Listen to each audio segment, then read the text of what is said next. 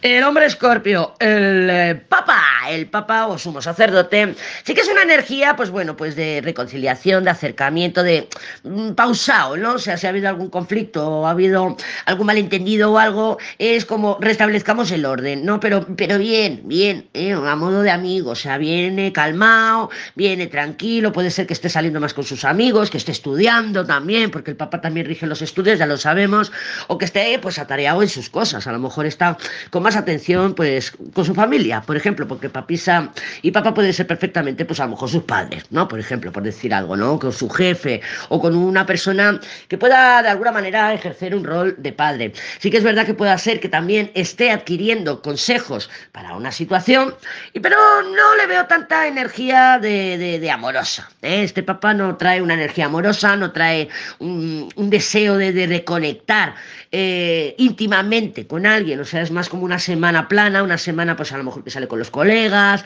o que se ocupa de sus cosas, pone las cosas en orden. En esa línea, en caso de comunicación, pues bueno, el papá es condescendiente, el papá, pues bueno, si tú le escribes, pues mm, te va a contestar, ¿vale? O sea, te va a contestar. Que igual no tira del hilo, eso es otra historia, pero bueno, sí que parece que venga un poquito manso.